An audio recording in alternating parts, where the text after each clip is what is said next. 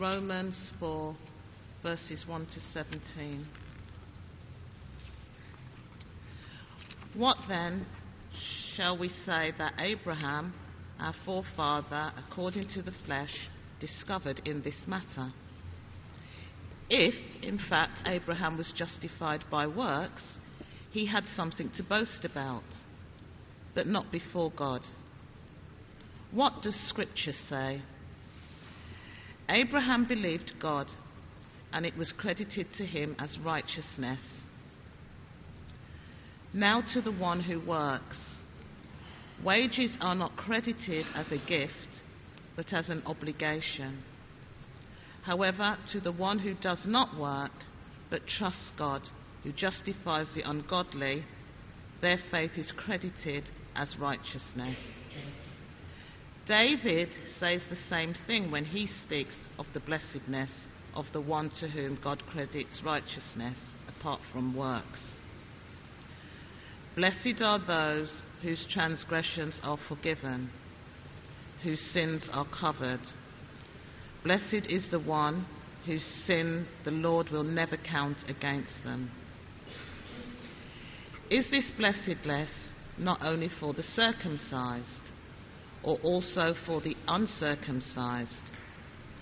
We have been saying that Abraham's faith was credited to him as righteousness. Under what circumstances was it credited? Was it after he was circumcised or before? It was not after, but before. And he received circumcision as a sign, a seal of the righteousness that he had by faith while he was still uncircumcised. So then, he is the father of all who believed, but have not been circumcised, in order that righteousness might be credited to them. And he is then, and he is then also the father of the circumcised, who not only are circumcised, but who also follow in the footsteps of the faith that our father Abraham had before he was circumcised. It was not through the law that Abraham and his offspring received the promise that he would be heir of the world, but through the righteousness that comes by faith. For if those who depend on the law are heirs, faith means nothing and the promise is worthless because the law brings wrath. And where there is no law, there is no transgression. Therefore, the promise comes by faith, so that it may be by grace and may be guaranteed to all Abraham's offspring, not only to those who are of the law, but also to those who have the faith of Abraham. He is the father of us all as it is written, I have made you a father of many nations. He is our Father in the sight of God, in whom he believed, the God who gives life to the dead and calls into being things that were not. This is the word of the Lord. Thanks be to God. Thanks, Yvette. Well read. Uh, I think uh, as Yvette read it, I just thought, yeah, this is it's a kind of in the middle of a big argument, isn't he? He's, he's explaining lots of things, but we're going to work our way through it and see in these different sections some profound truths. Uh, well, let's pray that we do. Father, we uh, have prayed already in the words of the song that you'd open the eyes of our hearts, and we pray now that uh, the words on the page would be real to us, would be alive to us, would make sense to us, that you would speak to us and show us uh, your purposes for us and for the world. In Jesus' name, Amen. Would you agree uh, if someone said to you, um, if something's really worth having in life, you've got to work for it? Do you agree with that statement? Some people have just said yes and nodded their heads, which helps me to see. But the thing is, I would say, I've deliberately tried to be tricksy. Think about that. If something's really worth having in life, you've got to work for it. Is, is that actually true of some of the things that are really worth having? All about loving relationships? Sure, you've got to work at them, But you can't buy them and earn them, can you? What about fresh air, beautiful sunsets, um, health?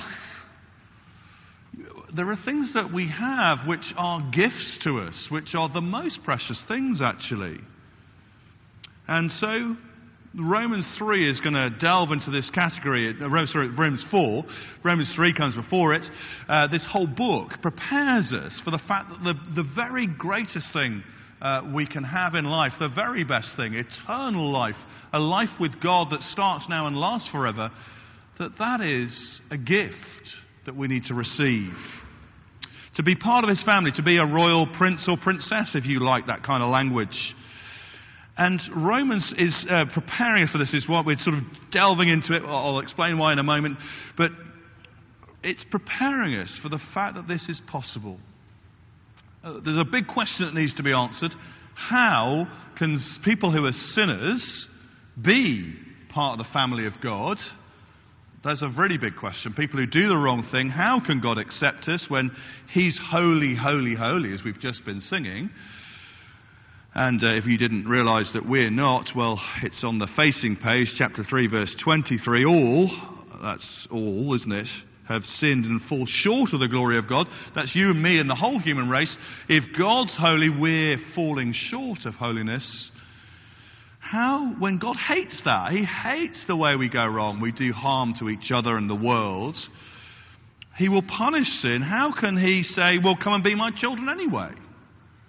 And this is the wonderful news, the wonderful truth that the first three chapters of Romans prepare for, and we get to it in verses 24 and 25. Let me read verse 25. God presented Christ as a sacrifice of atonement through the shedding of his blood to be received by faith. And that's our focus this morning is how do we receive the blessing, the mercy, the salvation the righteousness and gift of God, this eternal life. And we're focusing on the fact that it's by faith alone. Not faith and works. Not works at all. But faith alone. I wonder whether, how that sounds to you. Does that sound too good to be true? That the gift of God, eternal life, being part of its family, a royal prince, a royal princess, is yours as a gift by faith alone. Does that sound if it does, then Romans chapter 4 is written for you. And for me too, from my heart, when I ask, gosh, is that really, is, really? Is it that good? The gospel? Yes, it is. Paul's aware of those doubts, those questions we will have, and not least the questions his fellow Jews will have, which is why he goes all the way back to Abraham, the, the father of the Jewish nation, to show, as we go back into the Old Testament, this is not some new idea. This is not some novelty he's come up with. This is as old as Abraham. That God saves people who put their faith in him. That's always been his plan. So let's zoom in to Abraham, and we discover in the first eight verses that, um, well, how not to be justified. And part one of it in the first eight, eight verses is not by our own efforts. Uh, let's read again, verse 1. What should we say then that Abraham, our forefather, according to the flesh, discovered in this matter? If in fact Abraham was justified by works, he had something to boast about, but not before God, i.e., before other people, because he was better than others. What does Scripture say, though? Verse 3 Abraham believed God, and it was credited to him as righteousness. So if you've worked hard, you've, you've worked hard in life, you've earned a million pounds, or a million euros, or a million, I don't know, a lot of money.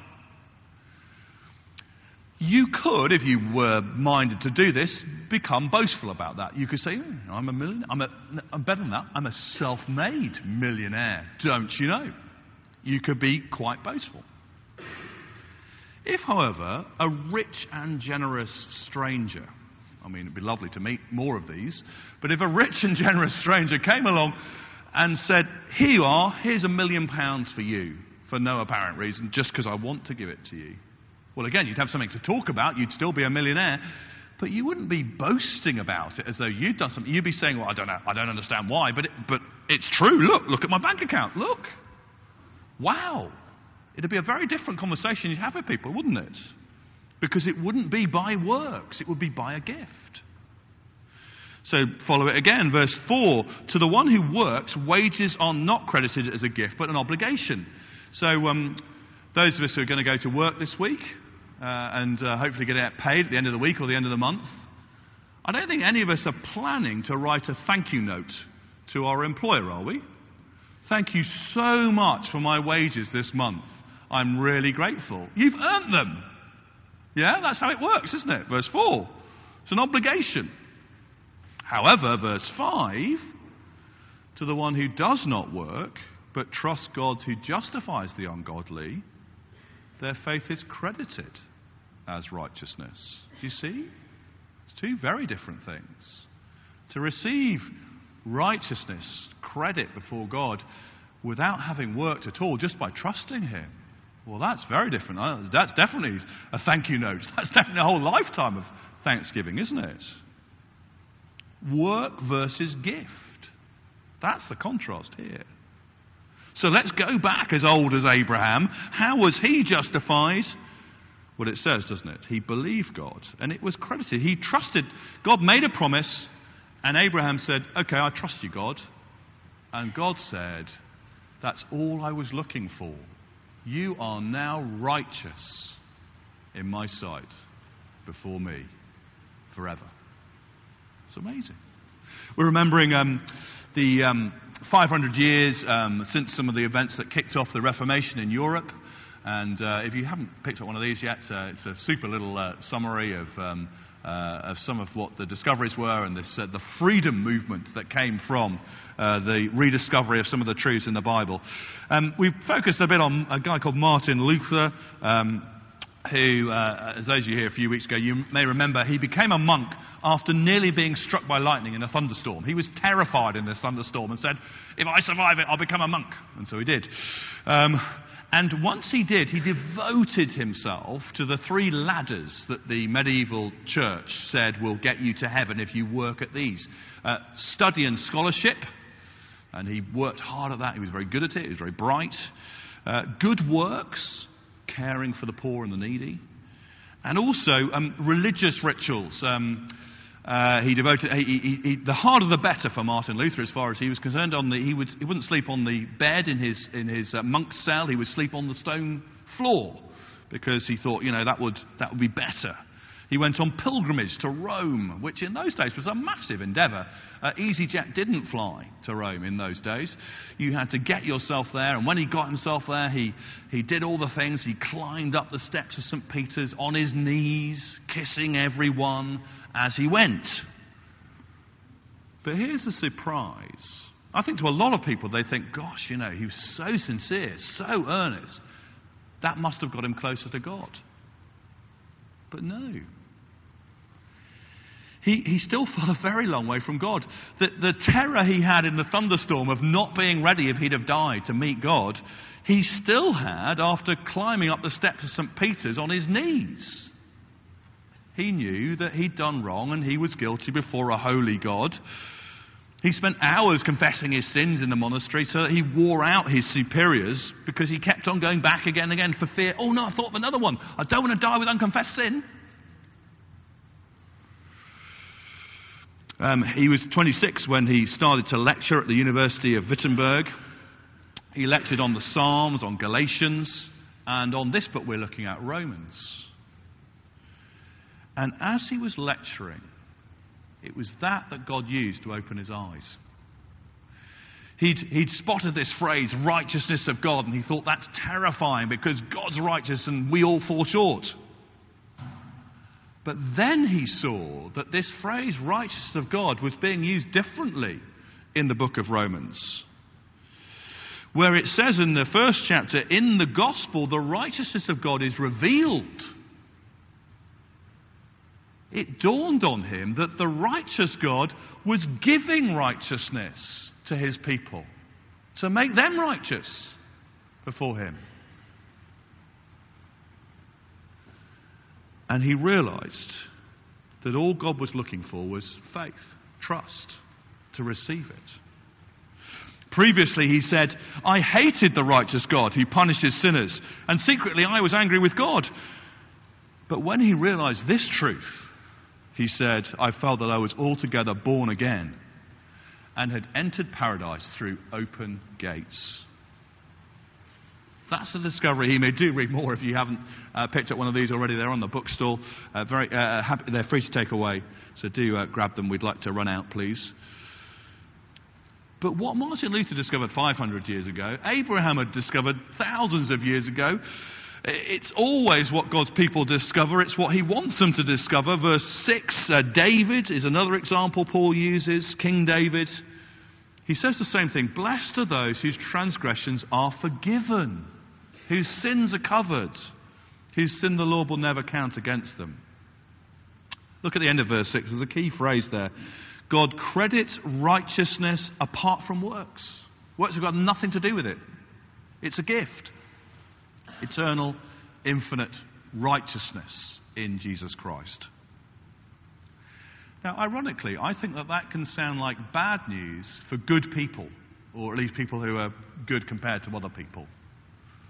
And I think that many of our neighbours in North Kensington are those kind of people.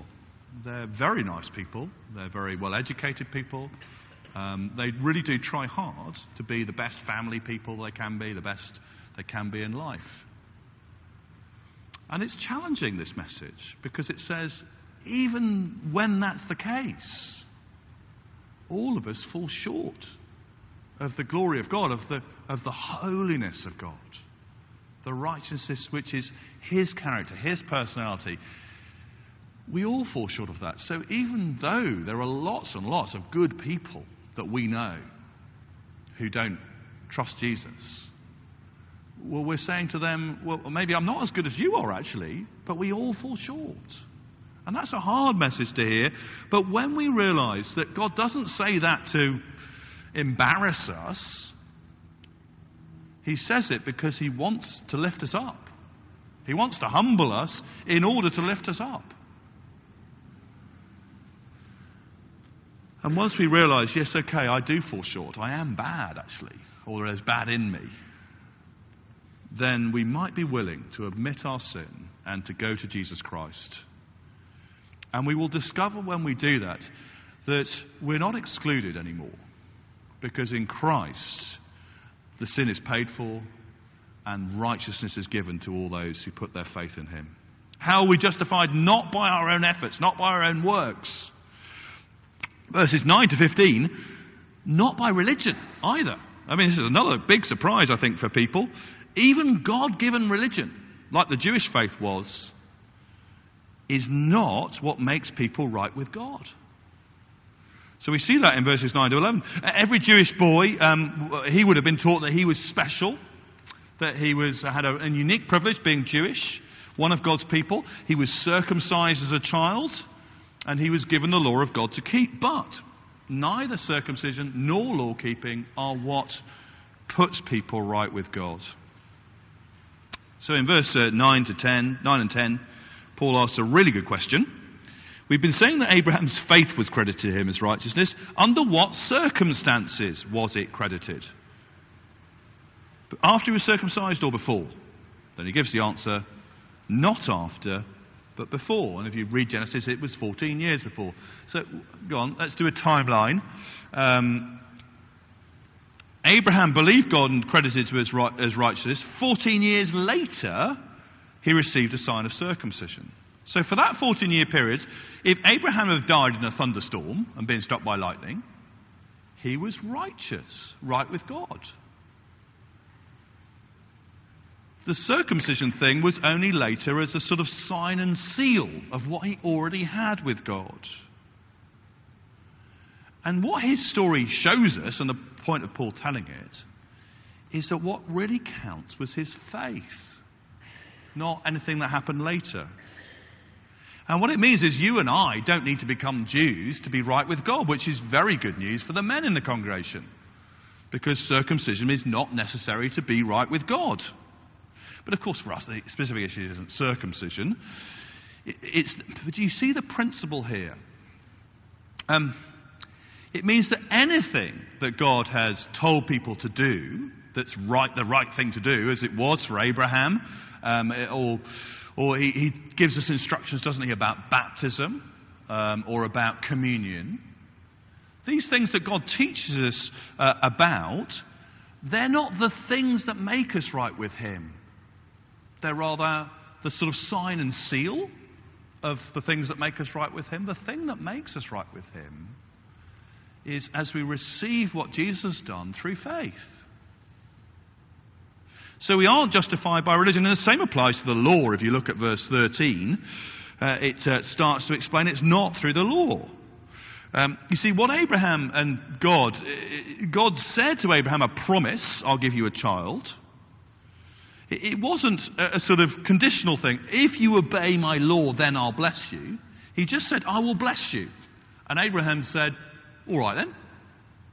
And God said, Brilliant. That's all I was looking for. You put your faith in me. So I'm now free to bless you. See, justification is by faith alone, or through faith alone. The law, that comes actually 430 years after. If we look on the timeline, we've got faith, circumcision, law, way, way, way in the future.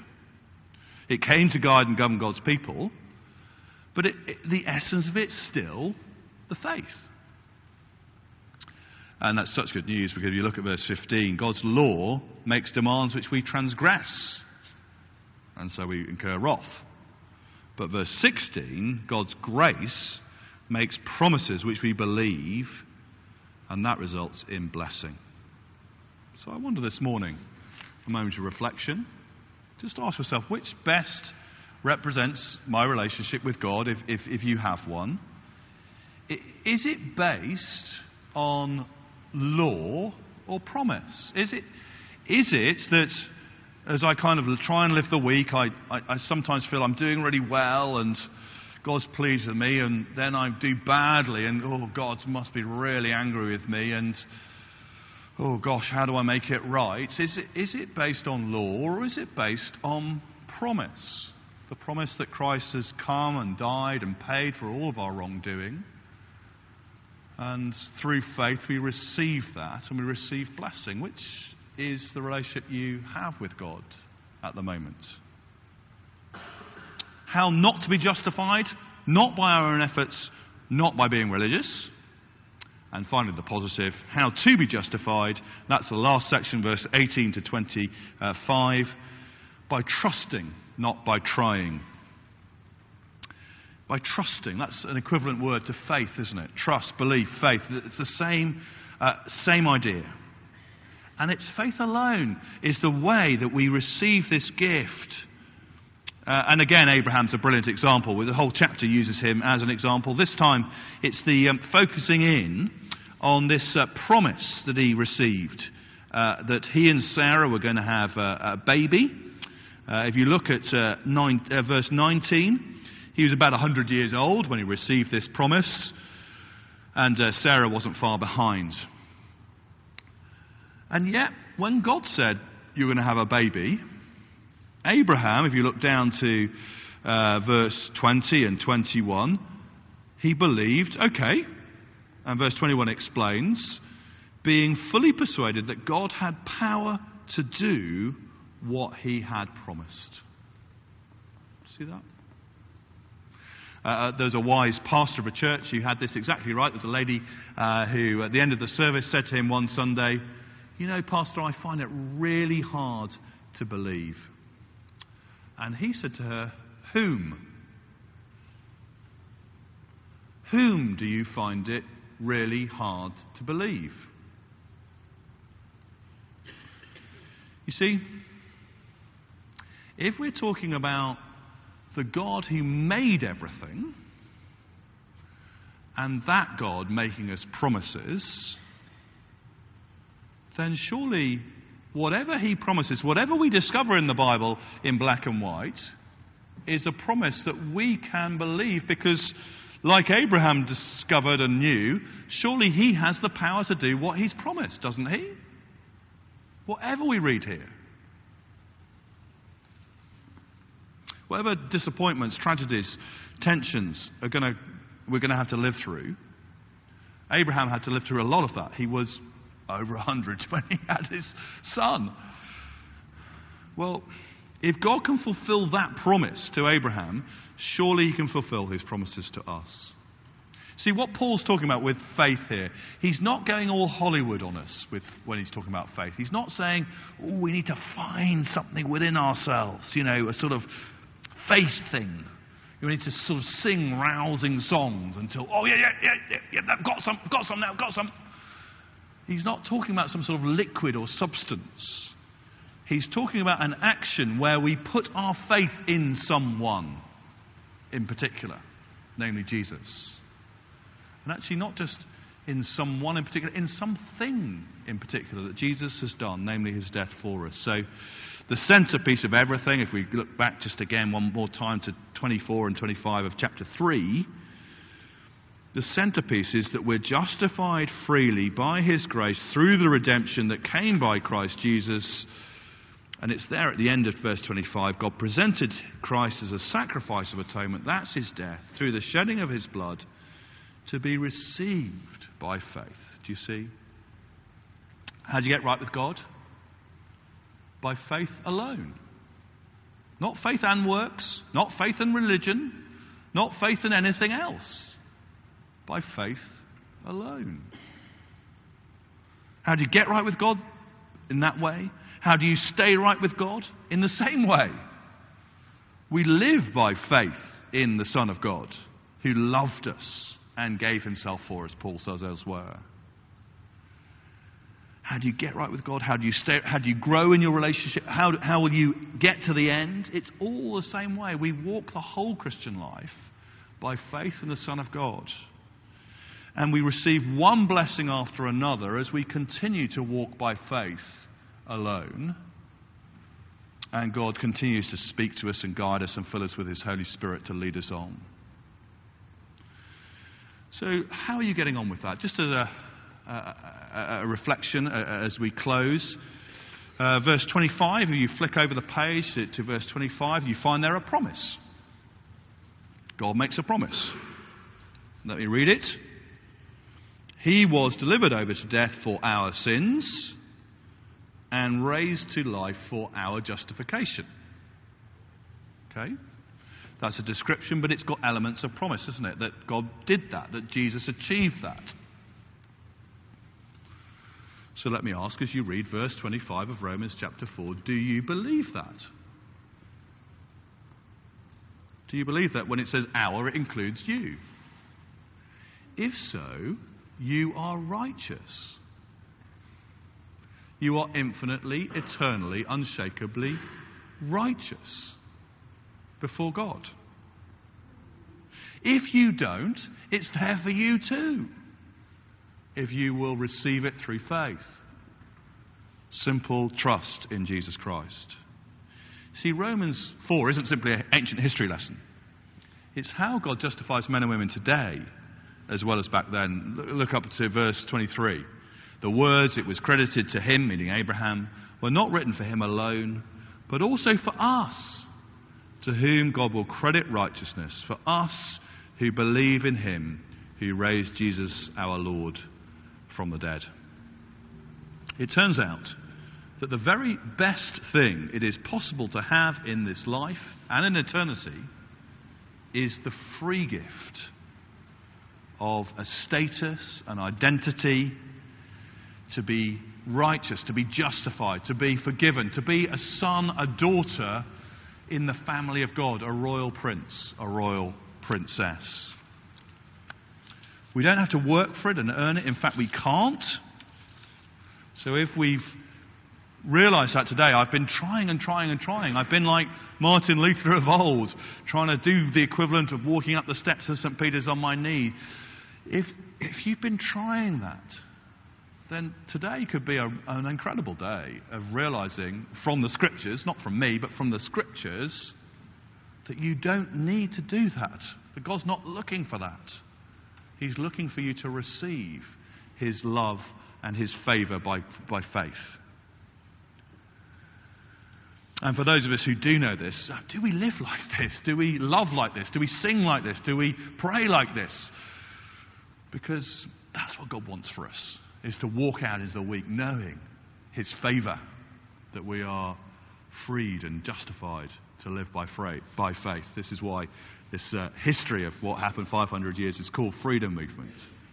We want to be those who can say with the Apostle Paul, this life that I live now, I live by faith in the Son of God who loved me and gave himself for me. Amen.